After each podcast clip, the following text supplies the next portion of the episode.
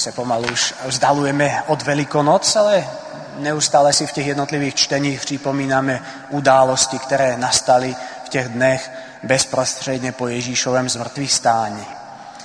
A to dnešní evangelium nám předkládá příběh učedníků putujících do Emaus, vesničky ne příliš vzdálené od Jeruzaléma. My všichni víme, jak to dopadlo a v podstatě se díváme na ten příběh jako nezaujatý divák, obtéká to jako voda po kameni, nebo když se kouká člověk na nějaký film s popcornem. Minulý týden jsme na jiném příběhu přiblížili, jaké muselo být psychické rozpoložení učedníků, když Ježíš umřel. A dnes to vidíme opět, ale na jiném příběhu. Ti dva, co kráčejí, jsou obyčejní lidé.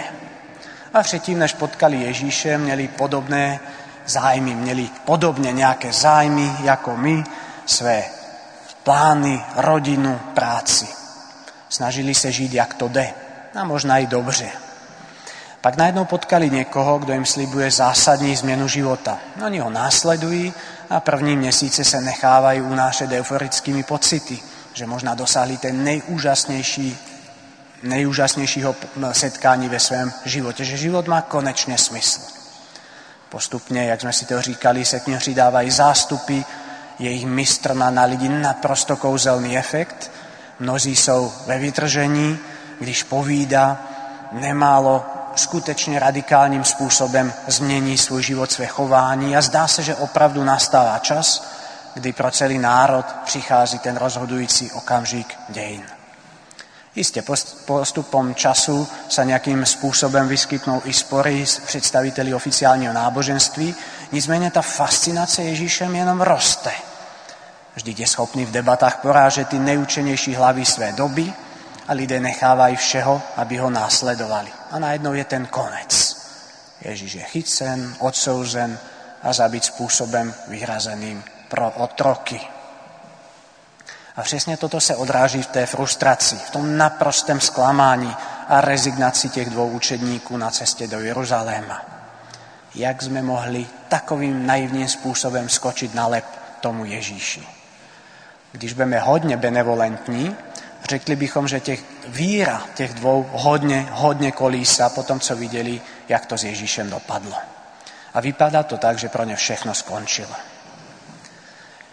Víte, někdy se říká, že mládí je na nejvíc optimistické, že je všechno možné, respektive, že nic není nemožné. Že mladí jsou lidé plní snů, tužeb, představ, ale všichni dříve nebo později, každý z nás je konfrontován s realitou. S realitou, která vypadá často úplně, úplně jiným způsobem, než jak jsme si mysleli, chtěli nebo snili. Každý z nás má ty představy, sny, plány, někdo větší, někdo menší, ale všichni nějaké máme. Ale všichni máme také zkušenost, že život přináší překvapení. Mladý člověk po škole často zjistí, že je v práci tím posledním kolečkem u velkého soukolí. A přesto předtím snil o zásadní roli svého malého já ve společnosti, chtěl změnit svět. A najednou je nic. Další si uvědomí, že mnoho snů musí počkat, protože vzal hypotéku a musí splácet, nebo platí veliký nájem. A nejeden člověk se zarazí po nějaké době, protože zjistí, že ten kluk nebo ta holka po jeho nebo její boku není úžasná, úžasný, dokonalý, ale že má také chyby a někdy zcela zásadní. Zkrátka dobře, nikdo z nás se v životě nevyhne negativním překvapením a různým krizím. Možná se poté chováme podobně jako ti dva učedníci. Ježíš kráčí s námi, ale my ho nevidíme.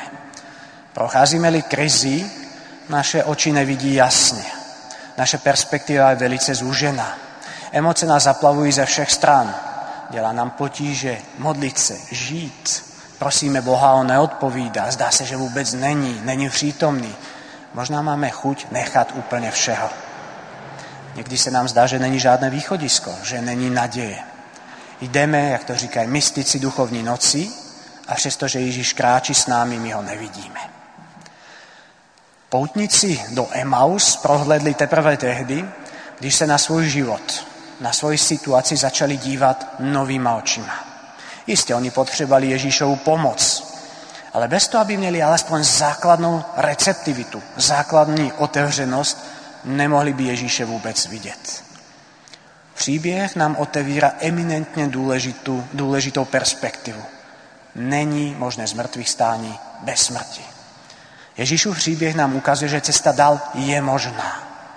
Jeho odkaz pro nás není ten, že život končí smrtí, ale že smrt může vést k životu. Že pro opravdový život je potřeba přijmout smrt.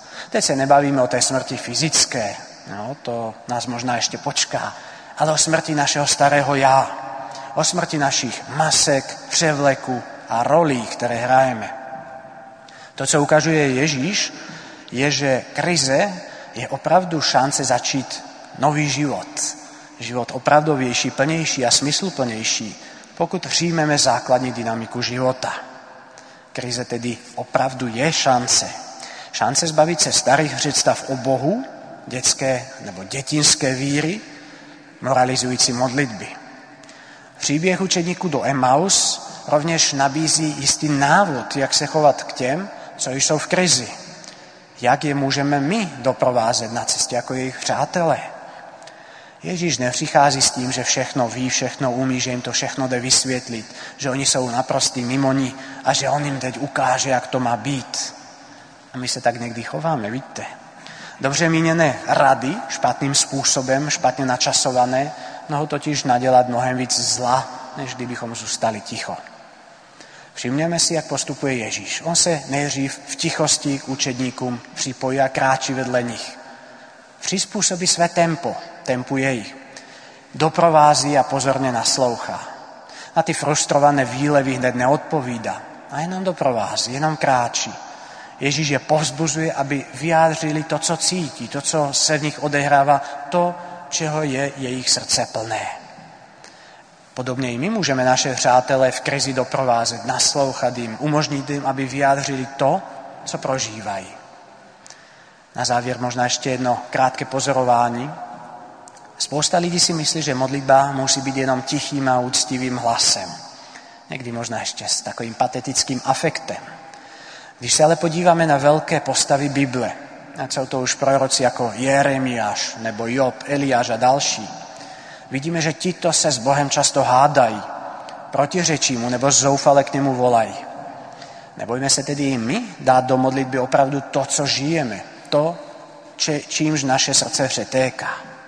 Protože pokud má být modlitba opravdu součástí našeho života a ne nějaká povinnost, pokud má být Bůh ten, s kterým opravdu komunikujeme, patří k tomu sdílení naprosto všeho, čím žijeme, dobrého i špatného.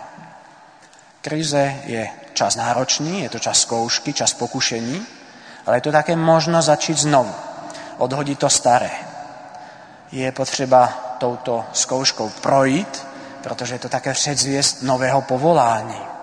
A učedníci na konci této zkoušky poznali při lámaní chleba Ježíše. O něm byli přesvědčeni, že zemřel. A teprve pak, až pak se mohli vrátit a zahájit nové poslání.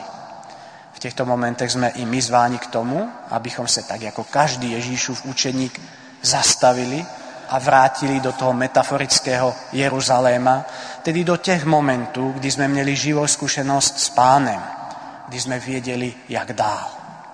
V krizi se nemůže člověk nechat vést emocemi, ale vnitřním návratem do zkušenosti, kde byl přítomen pán. Ať se nám všem daří zůstávat věrnými právě v dobách krize a nejistoty, ať se těchto momentů nebojíme, protože jsou to momenty, kdy můžeme zrát, kdy můžeme odložit masky a stát se o něco opravdivějšími a autentičtějšími.